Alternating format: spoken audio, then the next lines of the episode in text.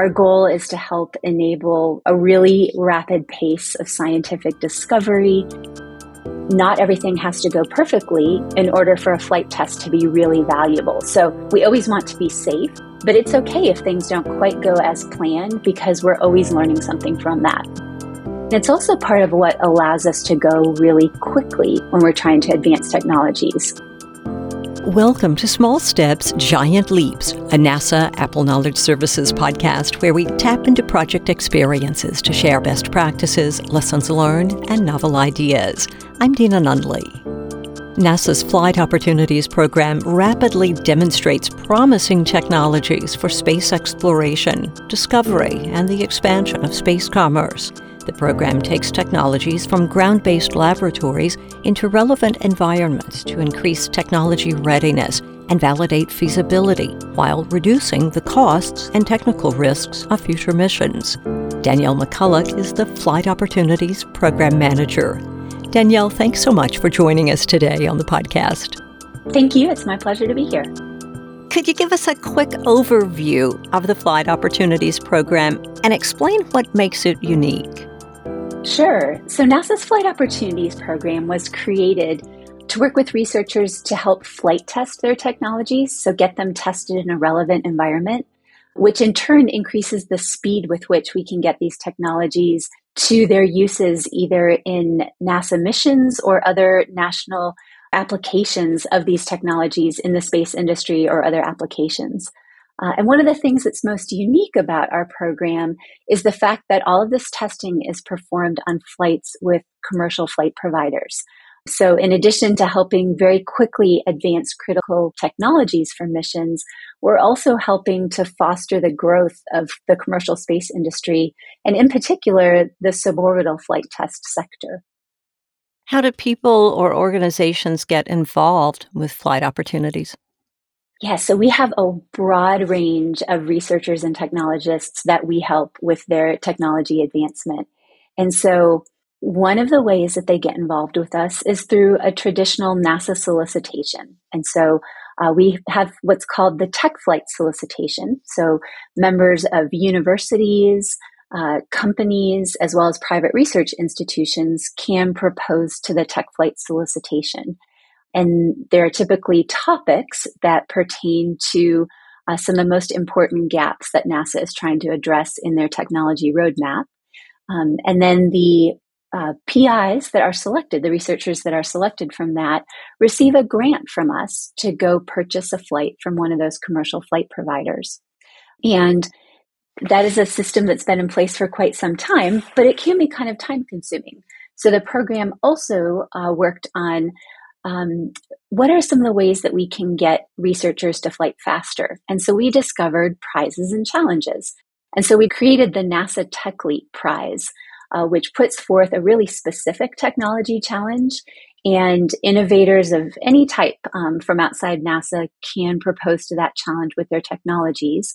And so they win a cash prize to develop that payload, as well as get access to a suborbital flight test as part of that competition. For researchers inside NASA, they actually just contact our program and let us know about the technology they're developing. We help them figure out what type of suborbital vehicle might be a good match for them. And we then figure out what are the different funding mechanisms and the different paths that might exist for them to get access to a flight. Let's talk more about these mechanisms. What mechanisms do you have in place for innovators to test their technologies? Yeah, and so I think in particular what you might be talking about is the vehicles that we have. And so they're actually the vehicles that we use and then the funding mechanisms that are used to get there. And we are really creative in how we put agreements in place with our flight providers, as well as how we work with others at the agency to do a lot of cost sharing and different types of support to get all sorts of innovators access to these flight test environments. But in terms of the vehicles that they can test on, so suborbital flight test is really where Flight Opportunities started, and that's where the bulk of our work is. And that basically means that we're testing technologies that oftentimes either go into space or to the edge of space, but they don't go into orbit. We have recently started offering the opportunity to fly payloads that are hosted on orbital vehicles. So they essentially ride along on a vehicle to get into a test environment. But again, most of the history of the program is with suborbital flight providers. And those are suborbital rocket vehicles, rocket-powered vehicles. And some of those are going up into space and providing about 3 minutes of microgravity to the payloads. We also have some rocket-powered vehicles that actually stay pretty close to Earth, but simulate landing-type situations. So for entry, descent, and landing, they're a really good test bed. We also use high-altitude balloons, and they fly at various altitudes for various periods of time to give exposure to the various atmospheres or different types of conditions, even dropping payloads from altitude to help test those technologies. And then we also have access to providers that use their aircraft to fly parabolic profiles. And so as they're flying those parabolas, they get about 20 seconds of microgravity where PIs can test different elements of their experience and understand how their technologies react to that microgravity. So it's a very broad array of vehicle types that our payloads have access to. What are a few of the flights planned for this year? Yeah, so we actually have a number of flights planned for this summer. So we have technologies, as I mentioned, that are flying on a rocket-powered lander with Astrobotic, and they will be testing their ability to sense terrain to help land in really dark regions or permanently shadowed regions of the moon. So that is part of our TechLeap Challenge, and it's called the Nighttime Precision Landing Challenge. And we have 3 teams that won, and they will be testing their sensing technologies in nighttime flights to see how well they can map a simulated lunar terrain. We have another flight that is planned. It's a high-altitude balloon flight, and it is planned to stay aloft for several weeks, and we call that a station-keeping flight. And on board that flight will be technology that can be used by emergency responders. So in this case, it is going to be used by firefighters fighting wildfires. One of the most challenging pieces of fighting a fire, a wildfire, is the last mile of communication, which is the term that's used. And so they're going to use a high-altitude balloon to provide some of the technology that links to all of the emergency personnel's phones and really helps facilitate communication for those personnel that are in the field. And so that flight will be led by Aerostar, who is a high-altitude balloon provider, and we'll be working with the U.S. Forest Service on that flight as well. Some of the other fun flights, so I didn't mention this mechanism for researchers, but we also work with students in grades 6 through 12. We have what's called the TechRise Student Challenge. In mid-June, we flew 20 payloads on a high-altitude balloon from Aerostar. And then we will also be flying a couple of other high-altitude balloon flights with these student payloads aboard. And that's really exciting because they're essentially doing exactly the same thing that professional researchers do. They're building a payload, trying to figure out how they actually get it to work in a very constrained mass and volume situation, and test something of interest to them aboard these suborbital platforms. So it's really fun to see them approach these flights as well. From a program management standpoint, how do you support such wide-ranging flights and technologies? It is a really broad array of types of flights that we do, the types of testing we're doing, the types of vehicles we're using, and like you said, the different types of technology areas that are addressed by the payloads. There are a couple of keys to making that work. So one is that we have a great team of people on the Flight Opportunities program that have flight test experience. So our home within NASA is at Armstrong Flight Research Center, and they have, of course, a lot of flight test experience. And so we've really adopted their ethos of being risk tolerant, really smart about flight testing, but also understanding that not everything has to go perfectly in order for a flight test to be really valuable. So we always want to be safe. But it's okay if things don't quite go as planned because we're always learning something from that. So that ethos that Armstrong really set forth for us is something that's very important in our program. And it's also part of what allows us to go really quickly when we're trying to advance technologies.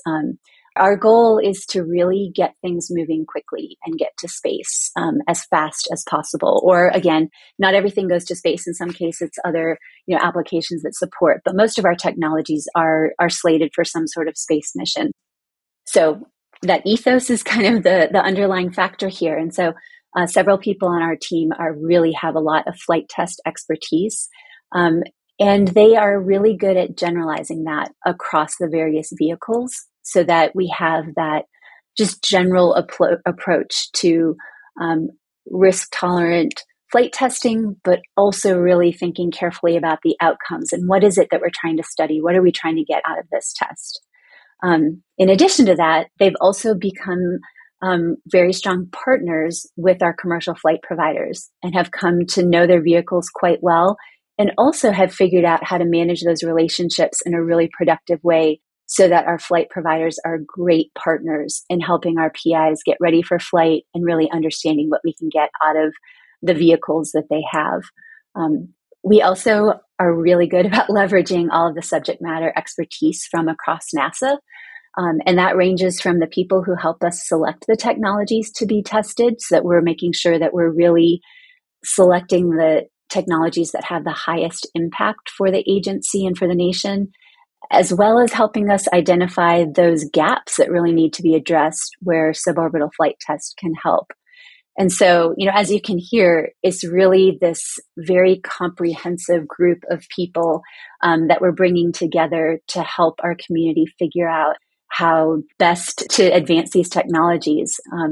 One of the other pieces that's kind of neat is we have a great community of researchers that are willing to share their experience. So we have a monthly community of practice webinar where PIs and flight providers actually join us and talk about the things that went well, the things that they learned along the way. They talk about how they prepare for flight. A lot of our flight providers have their operations in remote areas because some of them are, hazardous or require a lot of space. And so that presents some unique challenges of, if there's not a hardware store nearby, how do you make sure you have everything you need when you go to these operations? So it's a really great community that comes together to make these flight tests happen. And it sounds like there's great camaraderie among these innovators. There really is. And it's, in some cases, they're actually competing against each other for this funding, but they kind of set that aside and really do collaborate. People who are on the same flight together are often helping each other solve problems before launch. There are some really strict timelines and some really difficult situations, and they really all do come together and help each other. And then even before proposals, they're sharing ideas with each other to really make sure that everyone has what they need to be able to think about a flight test and really be successful in their technology advancement. So it's really quite a pleasure to be part of this really unique, committed community. Danielle, what are the most challenging aspects of being the Flight Opportunities PM? Yeah, so I think you covered one of them, which is that there's really disparate activity that we work with. We're working with a lot of flight providers that are very different. Some are very, very small businesses. Others are a little bit larger. But this whole industry is still pretty new and trying to figure out, what business models look like and how they interact with their PIs. So that's a little bit tricky. Making sure that we really understand the broad array of technologies that can be advanced with our platforms. And that's where we rely on a lot of other people throughout the agency and the community. And then I think one of the other pieces is just making sure that people understand that flight test really is test. And so some things are going to work really, really well, and other things might not work great. And that's the technology itself, as well as some of these vehicles that are still new and being proven out. And, a lot of things have to go right for a flight test to come off without a hitch. And so there's definitely things that happen. And we're constantly reminding people that, we're approaching flight test with the utmost responsibility and understanding what a privilege it is to have this. But There are going to be times when things aren't going to go as planned, and we're all learning from that and really benefit from it. And that is part of the program. And so that's one of the harder things, is that sometimes there is that maybe even disappointment that things didn't go as you planned, that you really have to overcome and start looking for those things that were really valuable out of the flight tests. Earlier in our conversation, you mentioned NASA's technology roadmap.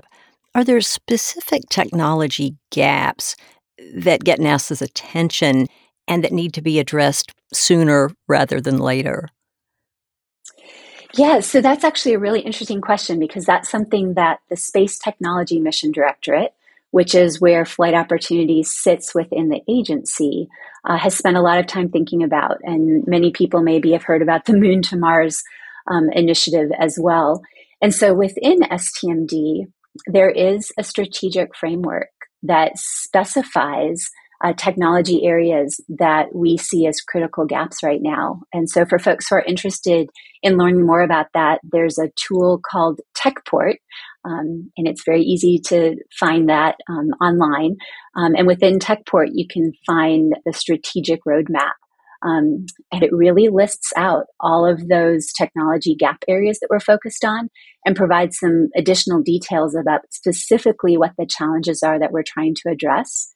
And so for PIs that are interested in flight tests through Flight Opportunities, typically our support goes to those gaps that are identified by NASA. Not every solicitation addresses all of them, but that's where we're really looking, is to that strategic framework is what STMD has, and that those are the critical gaps right now for technologies. What are a couple of those specific technology gaps? Yes, so some of them where we have seen Flight Opportunities and suborbital flight tests really have an impact. Like I mentioned before, the entry, descent, and landing technologies, we've helped advance a number of those. People are looking at cryogenic fluid behaviors and what those look like in microgravity. We're also looking at a number of technologies with respect to lunar exploration and how you actually pull all the different parts and pieces together that are required to do work on the moon. And so, while we do have a really broad array of technologies, those are just a few examples of things that have been advanced through our program. Could you share a couple of Flight Opportunities success stories? Yeah, there are so many that it's actually pretty hard to pick, but I certainly can come up with a couple of examples here. So for the Mars Perseverance rover landing, there was actually a technology that was advanced over many years with Flight Opportunities for terrain relative navigation. And so the system really looks at what is on the surface of Mars as the vehicle is landing. And in the case of this landing for Mars Perseverance, it actually noted that there was an obstacle, and the system executed a divert to get to a safer spot. And that technology was tested first with Flight Opportunities before it actually went on that mission. And so that was pretty exciting to see that technology in action there. We also have a lot of technologies that go from suborbital flight test, both rocket-powered tests as well as parabolic flight tests, onto further research on the International Space Station. There are a couple that have actually gone to station, and as the astronauts were working on them, things didn't work quite as they expected. So they actually went back down to the parabolic flight testing, tested a few different things, in some cases even worked through astronaut protocols, and then sent those technologies back up to station, where they were able to have much greater success the second time. Several small businesses have actually matured their technologies through us and are doing different types of in-space manufacturing on the station as well. So that's really exciting to see. And then we actually have a student team that has kind of a fun story. So there's an undergraduate team out of Cal Poly Pomona. There's the Bronco Space Club. And they actually won our first TechLeap Challenge and developed a sensing technology for looking at plumes and other phenomena on Earth. And they've actually applied that to wildfire detection. Well, this team actually used their winnings. So they, like I mentioned before, they get a prize as part of this competition. And so in addition to building their payload, they were able to fund the development of a new lab and some new resources, some new technology for supporting their technology development. And they actually developed a winning technology for our second challenge as well, which is the Nighttime Precision Landing Challenge, where they have a sensor system for landing on the moon. And so it's been really fun to see groups like that really grow their capabilities through their involvement with Flight Opportunities. Danielle, it's been fun getting to talk with you and getting to hear these stories. Thank you so much for sharing all of this information with us and for taking time to talk with us today on the podcast. Thanks so much for having me here today. It really is fun to talk about Flight Opportunities and how passionate we are about quickly advancing space technologies. Our goal is to help enable a really rapid pace of scientific discovery. And so it's really a pleasure to get to share that with other people and help them be more aware of the program and the opportunities that might exist for them. Danielle's bio and links to topics discussed during our conversation are available at apple.nasa.gov/podcast, along with the show transcript. If you'd like to hear more about what's happening at NASA, we encourage you to check out other NASA podcasts at nasa.gov/podcasts. As always, thanks for listening to Small Steps, Giant Leaps.